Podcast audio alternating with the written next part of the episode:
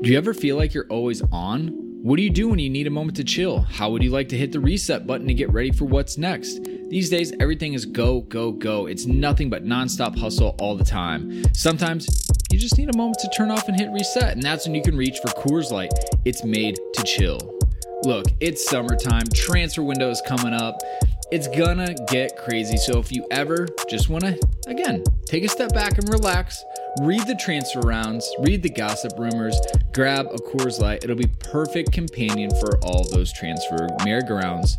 There's only one beer out there that's literally made to chill, and that's Coors Light. The mountains on the bottles and cans even turn blue when the beer is cold. That way, you always know when it's time to chill. When you need to hit reset, just open a Coors Light. It's mountain cold refreshment made to chill. Now that it's finally hot in Minnesota, I'm gonna be looking for an easy beer to drink. And Coors Light is perfect for that. It's lagered, it's cold filtered, and it's cold packaged. It's again made to chill. It's crisp and refreshing as the Colorado Rockies perfect for a moment to unwind. And so when you want to hit reset, reach for the beer that's made to chill. Get Coors Light in the new look delivered straight to your door with Drizly or Instacart. Coors Brewing Company, Golden, Colorado, and as always, celebrate. This is Greg Olsen, inviting you to check out my new Blue Wire podcast, TE1, where I interview tight ends throughout the history of the NFL who have helped revolutionize the position. TE1 is presented by the Chevy Silverado. The Silverado is all about grit, it's strong and dependable, exactly like playing tight end. Just like the incredible players we sit down with on the podcast, the Chevy Silverado is in a league of its own. Strong, advanced, and dependable. Download TE1 today, wherever you listen to podcasts. Hi, this is Ruben Loftus Cheek. I'm Pat Nevin. I'm Mason Mount. You're listening to the London is Blue podcast. All right, Chelsea fans, welcome back to another episode of London is Blue podcast. As always, your host, Brandon, joined by Dan and Nick. I am running through this because we have a lot to cover. It is the Spurs match review, gentlemen, but as our new little tradition stands, three word match review to kick it all up. Dan, not as many this time, but you got a couple that you've picked out that uh, we should probably run over. Oh no, there were a lot. Just you know, we we try to when we can make this a family friendly show. You know, there's sometimes we know that parents are listening to it with their kids at home at school during the day, and you know, the last thing they want is one of us just dropping some really profanity laden elements in the first 30 to 60 seconds of the show. So we're not doing that today. Got a couple though. The football car, maybe Crapping's lucky. Uh, Michael was sports are dumb, which I perfectly, you know, 100% agree with. I yep. think they're, you know, our buddy Stanford Chidge, F off Spurs. We had Max Lindquist, who is going, uh, penalties suck balls. Chelsea in America, our wonderful friends, Mendy, Mendy, Mendy, which I think is going to be something we talk about today. And uh, I think Sam McAnally uh, had one where it was, man, Mason missed, which was another good one. Pretty factual. Pretty, pretty factual. Nick, what uh, what about you from your three word match review? Take your chances. We arguably could have been 3 0 up heading into the 90th minute, and we weren't because we didn't take our chances. So when you look back at this match and you realize that it could have been a comfortable 2 3 0 victory, instead it's a 1 1 draw that ends in a penalty shootout loss. That's why. Probably not a big argument about definitely having more than one goal in the, in this match. Dan, what about you for your three word match review? Mine was left back in because Spurs were left back into the match by one Emerson. Oh my! I Boy, will tough. argue argue that later. You Mine is try. Please it's, try. It's easy. Back to work. That's what I have to say for this team. There's nothing else you can do. Back to work because Lord knows we need it. So, in this one, obviously, we're talking about the Spurs Carabao Cup match, in case you didn't catch it from the beginning. Um, we'll talk about how Chelsea crashed out of said cup after a ho hum performance. What individual elements of the match we keyed in on being larger problems for Lampard, and then talk about the first starts uh, for Ben Chilwell and Edouard Mendy. So, uh, real quick, gratitudes. Huge shout to Garrett and Jordan. Great time to join the Discord. All right, they jumped in the Patreon uh, giving us a few bucks a month, and in turn, we're giving them a lot back, especially with the community we have. Um, Dan, you you as well have some some gratitudes for five star reviews on the platform best known as Apple Podcasts. Yeah, choo choo. The train keeps on blowing past the station, and five star Apple Podcast reviews are what's in that caboose. So we had Celoid, we had Kevin, aka Nashville Iowan. We had Peruvian Blues with a Z, Soccer Bryce, Crawford Sawyer, Coach Ross 30, and Dragon Three Leg, all leaving wonderful five star reviews on Apple Podcasts for us, uh, getting closer and closer to the fabled thousand reviews slash ratings in the U.S. store. Uh, obviously, globally, we're a little bit more past that, but we'd love to hit that. So, thank you for your support. Go drop a review or a rating right now while you're listening. Right now, do it, do it, do it, do it, do it. If you haven't done it, do it. And now, Nick. Uh, yeah. So you you guys know this is where I I pitch on on some things to do. You know, look if you go share our content on on social, on Twitter, on Facebook, on Instagram, it's super helpful. It helps us get seen more, helps the podcast grow. And in fact, when the podcast grows, we get to do more cool stuff like we're going to do tomorrow, which is drumroll please. Matt Law back on the show. Uh, we're recording with him tomorrow. It will be out Thursday, right? Yep. Thursday. So Thursday morning, when you're getting up and getting your coffee, you get a little Matt Law knowledge bombs just being dropped everywhere. Uh, he's been on the show three times in the last month and a half, and has been has been a wonderful guest, and obviously is is uh, one of the most esteemed Chelsea journalists out there, and we're, we're lucky to have him as a regular part of our show. So. Uh, if you go do all the things, that really helps us, and then then we just get a climb to four or five in the in the chartable charts. So yeah, All right. Uh, I would like to shout out the the MKE Blues, Milwaukee Blues. We have their Yeah. hats here. What's up? Nick is wearing his. bam. Uh, some cool detail. Go to YouTube, or we can clip it. That line is pulling a beer tap. All right, that's just the MKE style. All right, that's what these that's what these guys do. Uh, really cool hats. We bought them. Nick, I feel like there was a, a reason we bought them for for everyone. Yeah, well, they were supporting their their pub that was going under some hard times due to COVID, and uh, you know, I think, you know, the the chapter pubs around the country that we've all had such great time at. You know, we need to support them when when things are tough, and I really respect the Milwaukee Blues for doing that. And uh, I'm also going to issue a challenge at this moment, a challenge if your chapter around the country, whether it's Chelsea in America or an independent chapter, or hell, you're in Australia and you, you have some cool merch, send us send us some DMs with the merch because we're looking to pick up some some cool swag and and perhaps we'll spread the word about it and maybe maybe help uh, bring some uh, some light to uh, your platform if you're trying to support your pub or you you know supporting uh, a community member who's who's maybe gotten sick during this whole pandemic. So uh, some really cool causes happening out there. Share us the merch, share the goods. We think Milwaukee does a pretty damn good job with their with their hat game and their scarf game and their Carabomb stickers. Uh, but yeah, It's true. I've been to the pub as well, watched a match with them. It was mm. like a 6 a.m. kickoff on a Saturday, and they are a bunch of troopers out there. so shout out to you guys, MKE, uh, Milwaukee Blues. Love it. All right, uh, enough dilly dallying around. Let's get to it. It was Tottenham in the Carabao Cup this past Tuesday, September 29th, at the Tottenham Hotspur Stadium. Brilliant, brilliant. Can't believe Levy hasn't been able to sell the naming rights to that toilet bowl. Uh, scoreline Chelsea 1, Spurs 1. Obviously losing 5 4 in penalties. Uh, the goals coming from Timo Werner in the 19th minute, and then Erik Lamela, uh, who's an absolute villain and a just terrible person, as far as I'm concerned, uh, scoring in the 83rd minute. Uh, obviously, no correct score predictions. No one guessed penalties. Uh, so we can chalk that up as a loss to everyone. Keep that race pretty tight. Um, I guess, Nick, interesting stat here from Opta Joe. I'll let you read this one out. Um, and caveat, I don't really care. I look.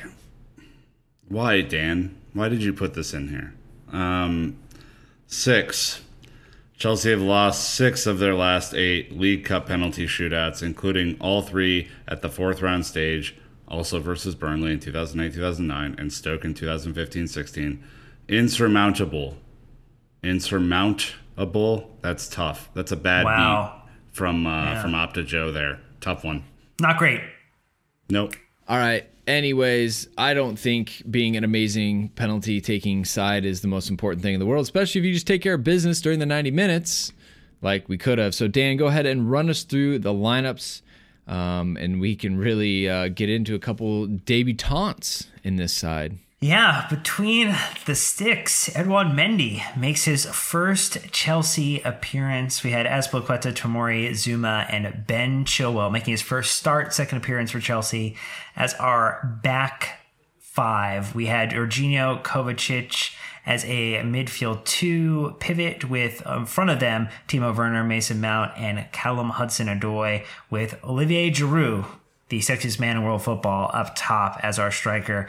When you look at who was on the bench, it was Kepa Arrizabalaga, Ross Barkley, Reece James, and Kai Havertz who were there and unused substitutes. You saw N'Golo Kante, Tammy Abraham, and Emerson all make appearances off the bench to try and fix the problems on the pitch, uh, but did not did not do that. Obviously, to your point, Jill and Mendy both getting the first Chelsea starts. Maybe a little bit of a surprise on Mendy, probably not. Lampard pretty much confirmed it. He was he was not hiding the fact that he was looking forward to Edouard Mendy coming in. Chelsea was 63% possession. We had seven shots, three on target to their 11 shots, also three on target. Our two corner kicks to their four, 12 tackles there, eight on offsides each, two cautions apiece. So no sense in dancing around it. How did this happen? So digging right into the match after finding the net within the first 20 minutes, looking good, feeling good. Chelsea looked like they could start to wrap this one up, but then it just kind of continued on in the second half. Not quite enough. Not quite enough urgency, not enough possession, some substitutions. So, from your perspective, Nick, you got game plan, we've got more individual errors. Um, as far as where it maybe unraveled, maybe mentality, where where are you kind of pointing your aim of focus with with this one? I mean, I don't know. I thought the first half, well, it wasn't maybe the most clinical half of football we played all year. We dominated the half. I mean, it was incredibly one sided. We were in their half the entire first half, and it was, I don't know, relatively comprehensive. We missed a, a couple of shots, but otherwise, I thought it was good.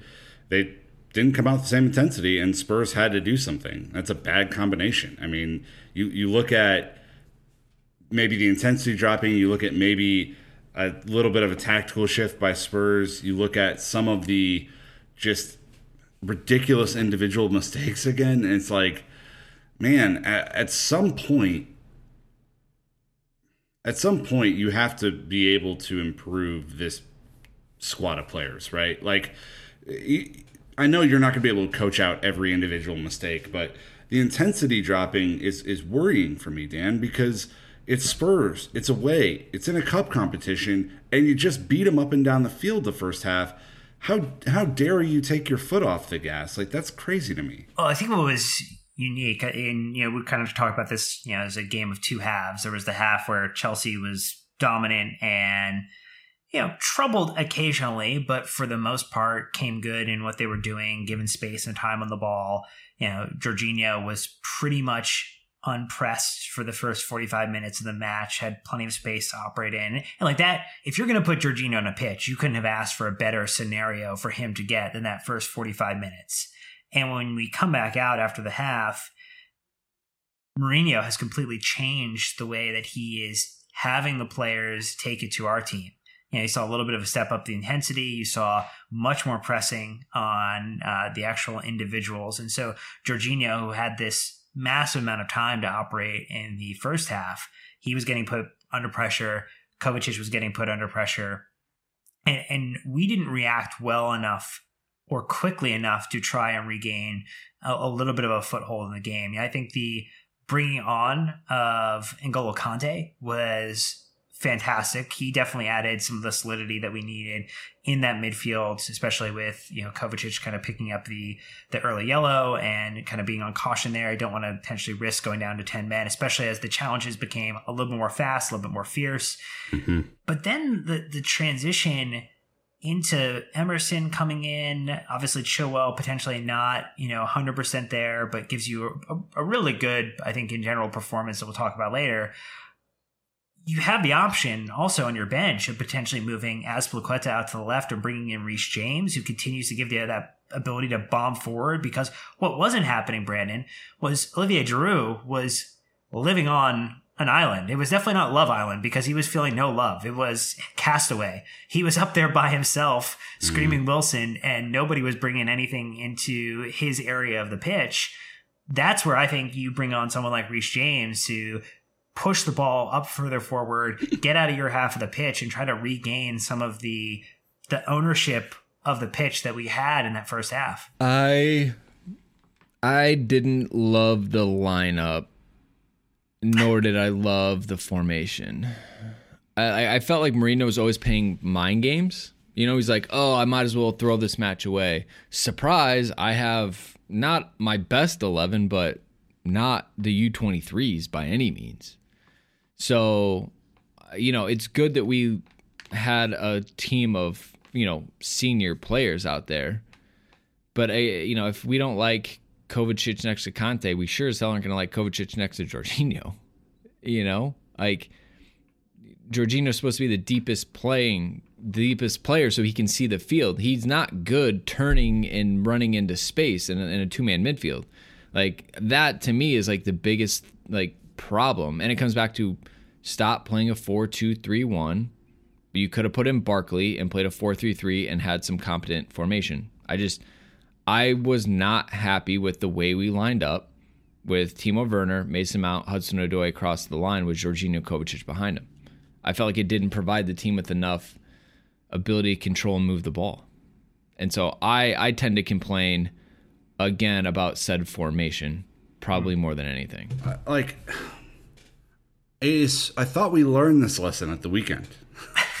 I I was convinced when I saw the lineup that it would be Mount and Kovacic in the eights with Jorginho sitting back in, in his normal kind of regista or, or number six role, and the balance would be there. Mm-hmm. It was unbalanced again. It was unbalanced again. You had two, you had Jorginho trying to stay close to Kovacic so there could be some sort of link, but the problem is when you bring when you bring those two in together and they move up the field together, there is just n- nothing behind them, right? And Zouma and Fick are both fast. There's no doubt, and Chilwell obviously uh, proved that he's going to be a quality option back there. But like, I, the formation doesn't work. It just there. You need to play a four-three-three with the current squad that we have. Now, if you bring in a Declan Rice, maybe you, you can have the flexibility to play that because he's going to sit a little deeper and do the kind of dirty work, and he's able to cover a little bit more ground. This is clearly not the formation. And when you look at playing a 4 2 3 1, Mount didn't have any link to Giroud. None, right? Werner and Giroud couldn't find each other to save their lives. And Cal was the one who had all the space and then no one to aim at when he got forwards. And it was just, you know, it, it was so frustrating to watch because you know this team has a ton of attacking talent, Dan. you know there's firepower there, and they cannot figure it out. They can't give each other space in the box. They can't give each other lanes to run in. There were so many overplayed passes from the left hand side towards that like angled ball in the box that I, I was just like, what are we doing? The the speed of the passing and playing the ball forward was definitely a, a major issue, and also miss pass places when they were trying to play it forward, where you know you would see Azpi try to play it in tight, you would see Kovacic try to play it in tight, uh, Jorginho, and it would get intercepted, and now the counter was on for Spurs, which is exactly what they were hoping for, right? They were hoping uh, Lamela and Bergwijn would get further forward, be able to break quickly, and, and find some, you know, favorable matchup, a two on one, a, a three on two that they could take advantage of. We didn't put really many of the players in our team in a position to be their most successful. I actually think the the back line was put in in our defense was put in a possession position to be successful in this match. Every other outfield player, Jorginho, Kovacic, Mount, Hudson Odoi, Werner, Giroud, none of them were set up for success with the way that this formation was put together. You know, you you need to be able to with this type of formation, two eights make a lot of sense, right? So you're going to have two players that are going to be in the middle of the pitch. You're going to be trying to break through what was a five man defense uh, in the midfield with Aurier and Reguilon both on the, the wings, and then a, a crowded midfield with Fernandes, Sissoko, and, and Ndombele. that's that's not going to be broken down by the way that Jorginho and Kovacic recycle the ball. They recycle the ball back to either Chilwell or to Zouma or to Tomori or Azpilicueta, and, and they don't. You know, Chilwell and Azpilicueta definitely have some more forward play of the ball, but that's not what Tomori and Zouma are known for. Well, they started doing that. Azpi and, and Chilwell started doing the angles across field, which you saw, mm-hmm. which was pretty interesting as a tactic because if you're going to have the width, you might as well use it, right? you know, Brandon, like that. That to me was like, okay, well, there's at least a somewhat of a different plan than we've seen. The uh, still the Antonio Conte passing around the circle until someone frees themselves enough to pass it in field. I mean, we haven't really ever shaken that, and we need to because this team has too much dynamic attacking talent to play as slow as they do uh, with the ball in the opponent's third some of the best moves that we had today were passing moves or the occasional take on, but our, our players don't really even do that anymore. Uh, it's it's kind of beyond belief, to be honest with you, because Spurs we, we could have put Spurs away in the first half and just and walked it. You know, there's also that point which would completely nullify the oh wrong lineup, wrong formation type thing. But the fact is, you know, we put ourselves in a situation to win. We just didn't take advantage of it as well. But again, it's very tale of two halves. Now, look, Spurs have played a back four in their first three Premier League matches. Playing a 3 5 2 is very different, uh, especially as you guys are talking about Giroud kind of being on an island. Uh, now you need Timo and Hudson Odoi getting up in there to try to mark them, but then that leaves a three on five in the middle for us so, you know, then you have to push your outside backs up, and now it's a two on two with our center backs. It, we just weren't able to match up with them in the second half whatsoever. And it honestly was a tale of two halves. Spurs were going down in the first half, we were going up, and then we just switched. And they grew in confidence, they got excited. But I, I, I, it, I just don't like how how it went, and it's not a good 90 minutes look, you had to bring on N'Golo Kante, you had to bring in Tammy Abraham, and then you brought in Palmieri for other reasons. But it's like you had to bring in your best player to try to maintain shape in the second half. That's well, not good. the, the formation thing is interesting though, Dan, because famously last year we played a three back against Spurs twice in the league, mm-hmm. beat them twice in the league. It was comprehensive. So my thought was I, I was not surprised at all to see that Jose brought out a three back today because I think he was anticipating Lampard was going to go back to the well one more time to see if he could get another one over on his former manager. And I'm glad that Lampard didn't go back to the well. I don't think this team, as it's currently constructed, and especially without Alonso, it can play a three back effectively. It's just not meant. It's not meant to be, and it still provides you with the same two man you know, midfield pivot that you have with the four back. So you might as well play the extra attacker up front and, and try and score some goals. Like it didn't Jose's approach did not surprise me to this. I don't think I'm surprised at Jose's approach and I thought that we would get more out of a 3-5-2 ourselves. I think that we would have benefited from some combination of actually taking Zouma, Tomori, Azpilicueta as a, as a back three, pushing Chilwell up as and him more as a wing back with Reece on the other side.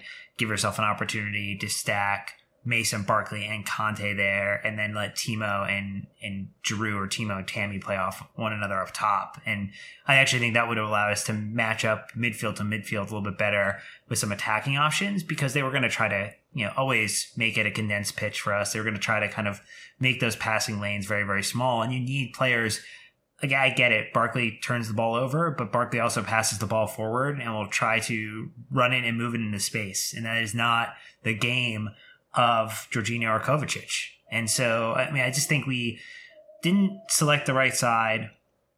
Hindsight's, you know, 2020. And I think we then, to the point you were making, Brandon, is that we didn't convert the chances we had to allow us to go away and say, you know what, we, we, you know, we had two, two on ones twice in this match, and we couldn't find the ball to put it right in the path of someone who would have been able to very easily convert a shot, uh, very high quality, you know, positions on the pitch to be shooting from. All right, hey, we're gonna take a really quick break, um, but when we get back, we're gonna continue this conversation and talk a little bit more about the debutantes specifically uh, to give them a little bit of love. So, thanks to sponsor for financially supporting the show. We'll be right back.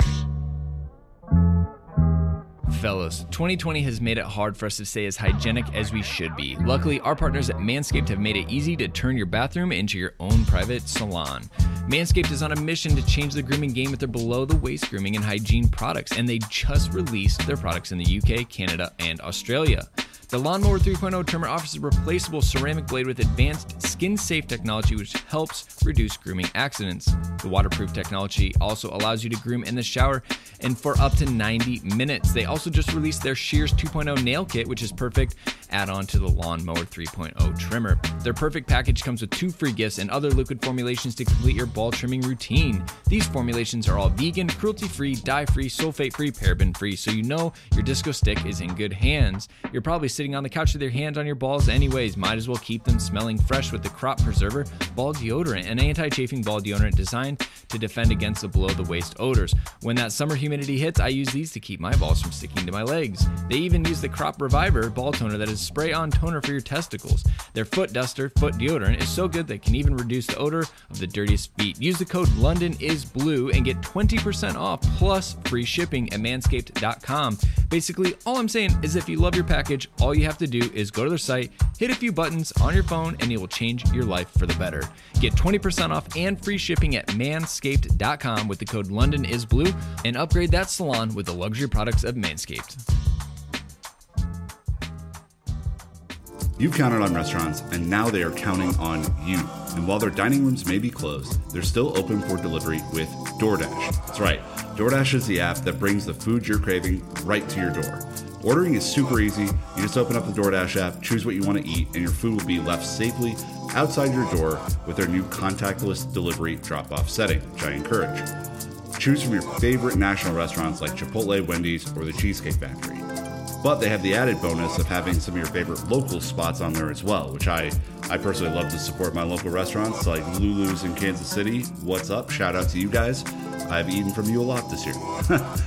right now, our listeners can get $5 off and zero delivery fees on their first order of $15 or more, which is not hard to do, when you download the DoorDash app and enter code BLUEWIRE. That's all one word. That's right, $5 off and zero delivery fees on your first order when you download the DoorDash app in the App Store and enter code BLUEWIRE. Don't forget, that's code BLUEWIRE for $5 off your first order with DoorDash. Do it. All right, real quick, Dan, before we go on, and I am kind of countering myself while I didn't like the formation and the lineup is, you know, the lineup's whatever. I think the formation is bigger than the lineup. At the same time, I kind of, we've all admitted that we could have won 3 nothing. So it's like, was the formation wrong? Was the lineup wrong? If we put ourselves in a position to win? Or does it come down to the players not taking care of business? Because look, huge, huge arguments on social media about Frank Lampard today, hmm. right? Understandably so. Not really, actually. Because to me, it's like he put the players out there.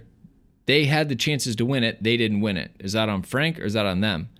It's on them to me but I also think that they should take responsibility for kind of falling apart in the second half. Like a manager can only do so much with 3 mm-hmm. substitutions with penalties looming to really change the match. Yeah, but when you look at the underlying stats and we say that there are seven shots that Chelsea played today, three shots on target, I think we could say that there are probably two clear chances that maybe you would have added to that if the pass ends up in the position, the, the, the mount missed pass and the Callum Hudson Odoi missed pass. So let's just say you add those up to maybe nine total shots and even five on target. That's still extremely low for a side with Timo Werner, Mason Mount, Olivier Giroud, Callum Hudson Odoi. That's too few shots to be taking to put you in a position to say, like, if we are a team that's only converting 33% of chances, like, so we got one goal out of the three, which is not bad. I mean, 33% conversion is really good, but you need to be taking more shots. We didn't take a shot for 10, 15 minutes into the match. I mean, Timo's shot was, I think, the second shot that we took um, in the game. And so, Nick, like that, I think that's where my concern is, is that yes, it is partly the players who need to convert the chances or put themselves in a position to not make the individual error. But it's also the fact that, like, if you see that you're not getting shots, you also then have to change who is out there or change the way that they're attacking to try to put yourself in a position to be able to at least shoot the ball more. Yeah. I mean, I mean, the, the math just echoes that. Like, I think the, the problem that we put ourselves into is that there are a lot of hero shots out there. There are a lot of guys trying to rip it upper 90. There are a lot of guys who are, you know, trying to do the best they can to get on a, a highlight reel. And oftentimes, I think the most effective method is just to test the goalkeeper. The goalkeeper is not going to save every shot. And in the, in the case of our former goalkeeper, they might even let some in. So if you if you just more consistently put the opposing goalkeeper under pressure, the odds of a ball coming out that could be tapped in or you know a recycled ball goes in for a second time. It's really hard to save shots in succession, Brandon, as, as you would know. Like I think there is a there's an element to this team where they, they try and do the impossible. They try and make the sexy play because it's the fun thing to do. And oftentimes I think they just need to have really consistent rips at goal. And eventually, you know, if you put enough shots on frame, I mean, you're, you're rarely going to come up with come up against goalkeepers who are going to stand on their head, um, like you know maybe Willie did against Barnsley, or or you know we've had many opposition goalkeepers do against us, but like we just don't consistently do that. I mean, we need to get our shots on target um, against our shots to be at least 50% moving forward. All right. Well, uh, look, I, I, definitely want to hear from you listeners out there about this. There's there's a lot of different ways we can chop and change this. Um, I think we kind of condensed it down to the the main points for us, but you know, let us know what you think on it. I do want to spend a little bit of time on Ben Chilwell and Edouard Mendy, who made their first starts and also Mendy's first appearance for the club. Uh, so we'll save the best for last when it comes to positioning and start with the boring left back position. Uh, look, I like Ben Chilwell. All right. I was very reserved, not sure if he was the right fit. You know, I felt like there were other options that we see more dynamic. Like we're seeing Alex Telles apparently going to United all of a sudden. You're like, damn, he's still on the market. Like I thought he was at PSG five months ago. So is Tagliafico. You know, so it is. It's just the way it's worked out. I think we see a lot of promise under Ben Chilwell, and so I was trying to go back in my mind, Dan, and be like, well. Maybe was he just not with a good team, so he wasn't able to perform? I'm like, fuck, he's feeding, he's feeding Vardy. Like Leicester were top three until the very end when they dropped out of it. So maybe he just had a rough run, but it seems in the early stages that Chelsea's scouting department and what Frank was looking for seemed to have got it right with Ben Chilwell. And we've only seen him in limited appearances, but he's mobile, he seems smart, he's fast, and he can whip a ball in from that left side. Yeah, the set piece that he took man, really deserve someone just jumping on the end of that and testing it with a little downheader to see if Lloris was going to be game for it. And uh, it, was, it, was, really good. Uh, very excited to see him and Reece just pinging balls into the box for Tammy, for Werner, for Havertz to convert into many, many goals this season. I think it's gonna be uh, it's gonna be good good feasting if you're a Chelsea forward once both Chilwell and Reece James or Azpi are, are kind of paired up for a significant period of time and can get that unlocked. I mean, I think he was finding himself in the match. I think that there were couple of times he got pressed down and he makes the right decision to play it forward or play it out of danger. And I think that's always something I appreciate. Definitely was able to, you know, move up and down the pitch quickly, which I think, you know, he was coming back from a, little bit of a foot injury. So those are things that you want to see, Nick. But in general, I mean, it, early days, bright signs, and just excited to see what it brings. Yeah. I mean, I think there were times where he got caught too far up the field, maybe. And there was a big gap between him and, and Zouma stuff like that will get corrected with game time. I also think that we had a lot of meaningless possession, like a lot of meaningless possession circling around the midway line and, and just, you know, didn't really do a ton with it. I mean, you saw some of the promise, though. You saw some of the crossfield balls, you saw some of the footwork. Um, I think personally that this team will be more defensively solid if we are in the you know in the 50 to 55 percent possession range where we allow where we sit back a little bit more we're, we're allowed to counter we have a little bit more space. I think he's going to be even more effective in those positions because as you saw tonight brandon like it, it got so crowded on that left hand side. It was just little passes between him and Werner and not a whole lot of space to really break through. Um, but i think if we maybe sit back a little bit more uh, those spaces will open up and i think he could be a real weapon. Yep. I think if you can get Timo stretching down the line, you know, forces them back, gives Chilwell more space. Look, I said this last time. I hate Timo Werner in a 4 2 3 1 where he's lined up. Now, as we were texting with Yan about this, Yannick, you all know him in the Chelsea world. He likes, he thinks it's okay. I my caveat was unless he can have the Eden Hazard treatment where he can go wherever the hell he wants and he, he has no defensive responsibility. All right, we can work into that. But yeah, right now this that Timo playing short passes with his back to goal is not why we spent 55 million on Timo Werner. Um, so uh, with that being said, though, um, you know, Chilwell, I'm I'm really, just really excited about the the signs and where it's pointing towards what we get with him. Um, I, yeah, it. I, I don't want to get too much back in the four two three when I still when I see Timo Werner line up on the left, it gives me a bit of chills. Dan, what does six six look like to you?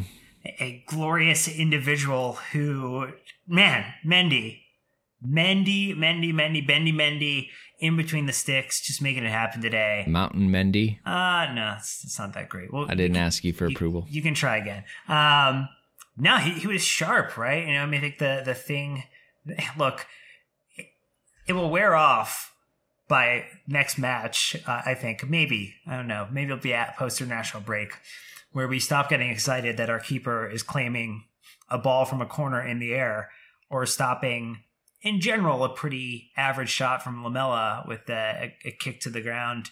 But yeah, I just I thought he looked sharp. He looked ready to go, and I think it's not going to be very easy for Kepa to get back into the starting lineup anytime soon if that is the type of performance we can expect from Mendy. Penalty shootout was a little unfortunate. Uh, just very obvious that everybody was going to the left, and then Harry Kane was the one who just goes to the right, and so uh, you know, just. But I, I think that that was uh, it's unfortunate first position to be in, Nick, with the penalty shootout as the end of what was actually a really good game from Mendy overall. Yeah, I mean, he looked so active. he looked in control. He was, I mean, audibly yelling on the on the on the TV, bouncing around. I mean, yeah, you're not you're not going to really. I don't think you're going to beat him with any sort of like cross, you know, or very easily anyway. I think he's going to get his big paws on those pretty pretty easily. Uh, he punched a couple times, although I would say, Brandon, maybe the punches were a little less convincing than some of the claims that he, he came in and made. But I don't know. Like, he made a couple of saves. How about that? I think that is going to, as you guys have pointed out, ingratiate him to the Chelsea fan base, especially with the cross claiming and the aerial challenges. It's a pretty low bar to clear, to be fair. I know. I thought it was really cool. So at Chelsea Chatter on Twitter, put out a tweet that said Edouard Mendy's the first um, black player to play in goal for Chelsea. Thought that was pretty wow. cool.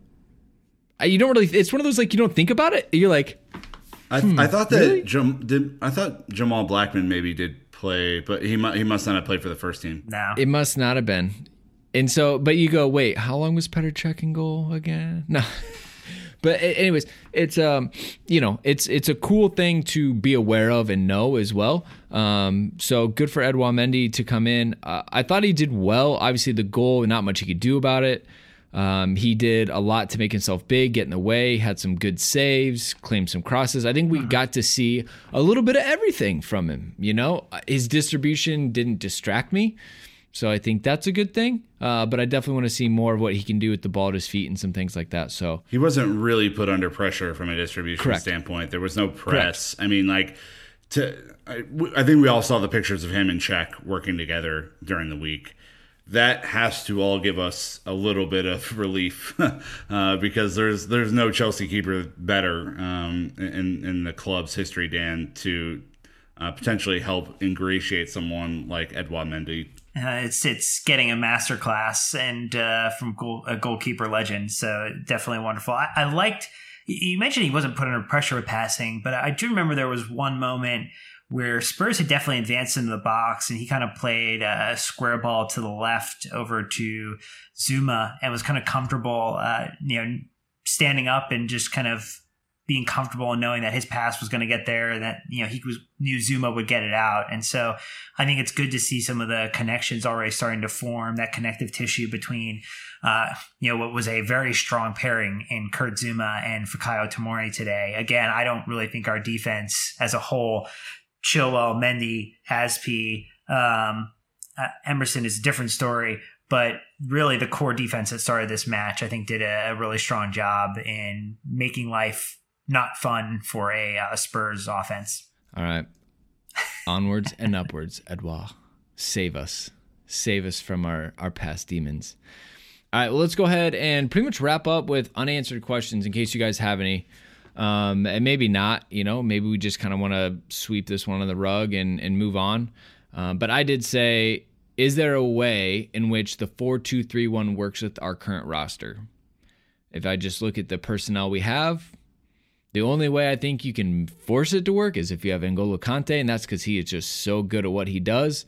But again, that's not a great system in my mind. So, look, I'm yet to see with the people in the in the matches we played so far a 4-2-3-1 where I'm like, "Hey, we look good. We're getting Timo into space." Obviously, Kai Havertz works really well with him. Callum, we've seen when we switch to 4 through 3, he's better. So again, I just have questions. And don't give me this Declan Rice stuff, right? As if he's the key that unlocks the 4 2 3 1 and we play great. Still doesn't help our, our wide right players. Still doesn't help Timo Werner. And who the hell is playing in the double pivot? I have yet to see how that works. So I still have questions. Uh, but Dan, do you have any unanswered questions that maybe popped up? From this match or that you are still waiting on answers for? I think Zouma and Tomori look like they are our best center back pairing. And I think my question would be is will Frank settle on a defense? I think we we know that Ben Chilwell is going to be our primary left back, so that's one of the spots filled. Zouma is another one, so that's two out of the three. There's potentially you know opportunity for Reece to be the starter or maybe Azpi. And then you have Thiago Silva, you have Kyle Tomori, you have Antonio Rudiger on potentially the the outs here, uh, Salter potentially heading out on on a loan, and so can Lampard settle on a center back pairing that he is going to allow to be his number one and number two this season? Because I think that is where I want to start to see partnerships develop in that back line. I want to see where even if it was a bad game or two bad games, that he says, you know what, the same way he did with Tammy, the same way he did with Mason last season, the way that he trusted Reece after the restart, we have to develop some type of comfortability and knowledge and understanding with who those individuals are, particularly with a new goalkeeper as well. It's not going to be helpful for Mendy if we keep on rotating every single match. Okay, well, I'm going to try Zouma and Silva this match. And next match, I'm going to do uh, Silva and I'm going to do Tomori. And then I'm now going to bring in another, uh, maybe I'm going to put Azpi over there in center back so I can put Reece in. Like, just settle on a two that you want to trust for that next run of games after the international break, like for six to seven weeks, barring injury, so that we can just move forward beyond this carousel that has been one of the biggest problems of why our defense has continued to look shaky because they just don't have the consistency to develop with one another. Yeah, I mean, I, I think it's pretty obvious to me that Zouma and Tomori works. It's then, you know, who, who are your left and right back? I mean, I think ideally it would be Reece and, and Ben, but again, I, Reece is responsible for the first goal against um, well, partly responsible for the first goal against uh, West Bromwich Albion, and you know I think it's uh, going to be a tough, tougher go for him. uh, You know, to play the uh, inexperienced card this year than it was last year. So interesting there. I, I think my question is is one that may be resolved relatively quickly. It sounds like, but it is around Ruben Loftus Cheek and the potential best place for him to land as a loan. Um, obviously, the number of teams that are available in the Premier League for us to loan to is dramatically shrinking. Um, and and and you know, it's just kind of a byproduct of some of the early deals that Chelsea have already made. Um, we were talking in our in our group chat the other day about you know how Newcastle could be really interesting for him. I think they have a style of football that could drill in some defensive rigidity that, that maybe is needed if he wants to play an eight or a six. And I think if he goes up there, he's almost guaranteed to play. Um, you know, every every match that he wants to John play. So- Joe Shelvey begs to differ, Nicholas. I, I, I I don't know if you guys have a different opinion or if there's a better club out there, um, you know, to to maybe take on his services. But um, I, I think whatever club it is, it has to be a style that is conducive to him coming back to Chelsea. I think Frank said pretty unequivocally that while he may need game time now, the the goal is to get a fully functioning fit Ruben Loftus Cheek back in the team. So I think style does matter a little bit, Dan, and, and how the team is going to play. I I actually would argue a little differently. I think the style is less important to me. That it, I think the guarantee of game time is way more important than is it is it a hundred percent perfect match in terms of the way we play to the way that that team plays, the way that Ruben like Ruben should be deployed as a midfielder. He should not be deployed on on the wings or kind of as an attacking two or attacking three. I think whoever says, "Hey, look, we will play him 70 to 80 minutes a game as long as he is fit for the entirety of the season. If it's the Premier League, if it's a top team in the Bundesliga, like I'm saying yes to that 100% and letting it go. Like he just needs consistency. It's the same thing with the center backs. Like we just need Ruben to be getting consistent minutes. And like that's the whole thing why Frank wouldn't want to keep him here. You know, if he's not going to get in and he's going to get 10 to 15 or 20 minutes every game, every other game, I mean, his career has already gone on this really wonky trajectory, part due to injury, part due to manager changeovers.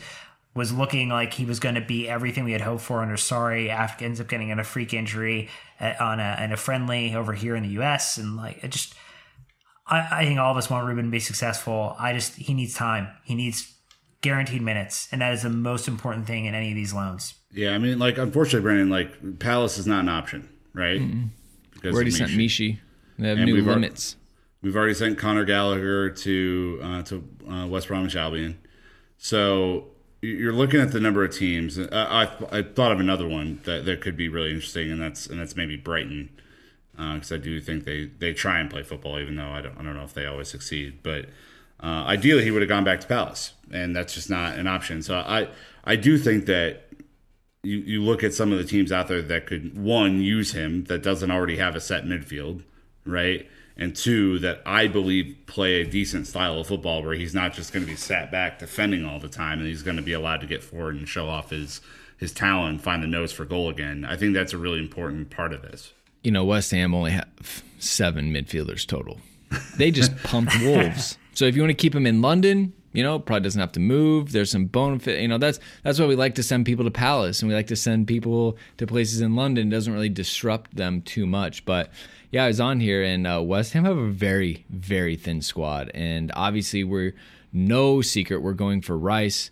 Uh, I'm not saying Ruben can just jump in and play the six right away, but I bet he could jump in and play in that midfield that also has Robert Snodgrass, Mark Noble, and Jack Wilshere. Manuel Lanzini's there. Like, Stable of talent. there's gonna be opportunities for him to get.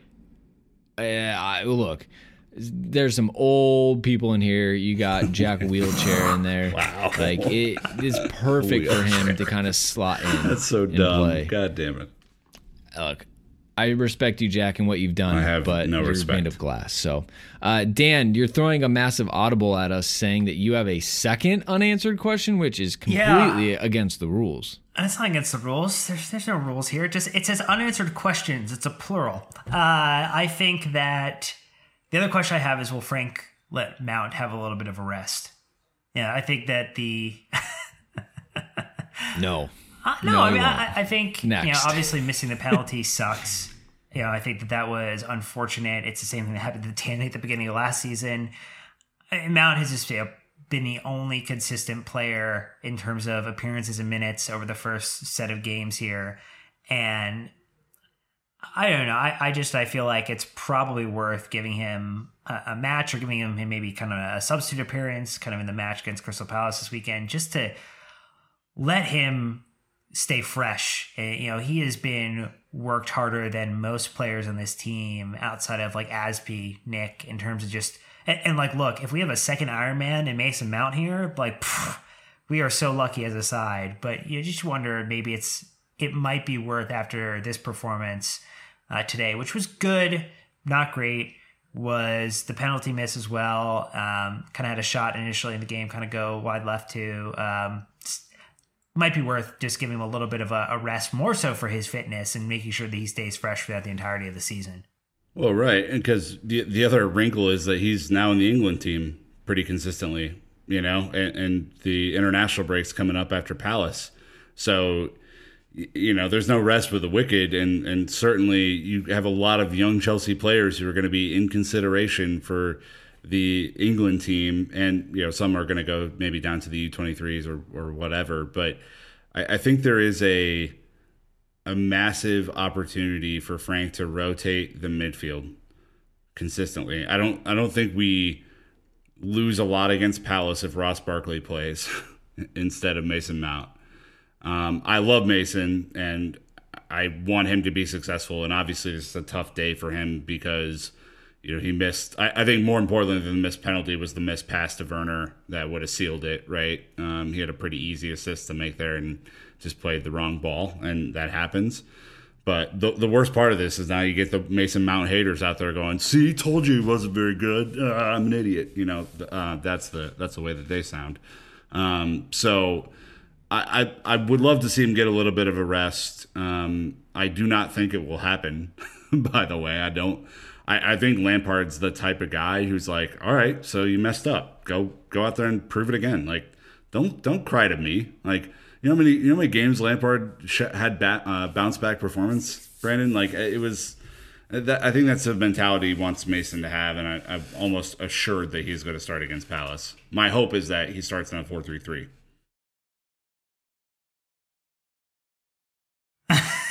You know what I'm going to say to that. All right, look, no Dan of the match, no table review because we're knocked out of the tournament. It's done. Um, the only thing we have left is that the next match we're going to play is against Crystal Palace in the Premier League, and it's our last match before said international break. So we'll be playing on uh, this weekend, October 3rd, Saturday, kickoff at uh, 6:30 a.m. Is that for me or you, Dan? Uh, that would be for you. Yeah, you're looking at your one. time zone. You have a 4:30 a.m. West kickoff? Coasters, I feel for you. You guys are Warrior, are. man. So this is a tw- this is a 12:30 p.m. kickoff local time, and we've been to a noon kickoff, right? It is not easy to get to the pub and to No. the game in time. You, It's- you it's more really have to reminiscent- try. It's more reminiscent of going to a college football game in the U.S., where like it has the early kickoff, and you're like, Yeah. "Oh, it's 8 a.m. We're starting to drink." Like a 10 a.m. kickoff, 10 a.m. kickoff where you're up at six, kind of a thing. Oh, we all know kegs and eggs, and you do a couple of beer bongs, you have a couple of shots, and you're on your way. And look, you're drunk and hungover by three or four o'clock, and then you go to bed, and then you get up again and go to the bars. Yeah. Or is that just my experience? I'm saying out loud.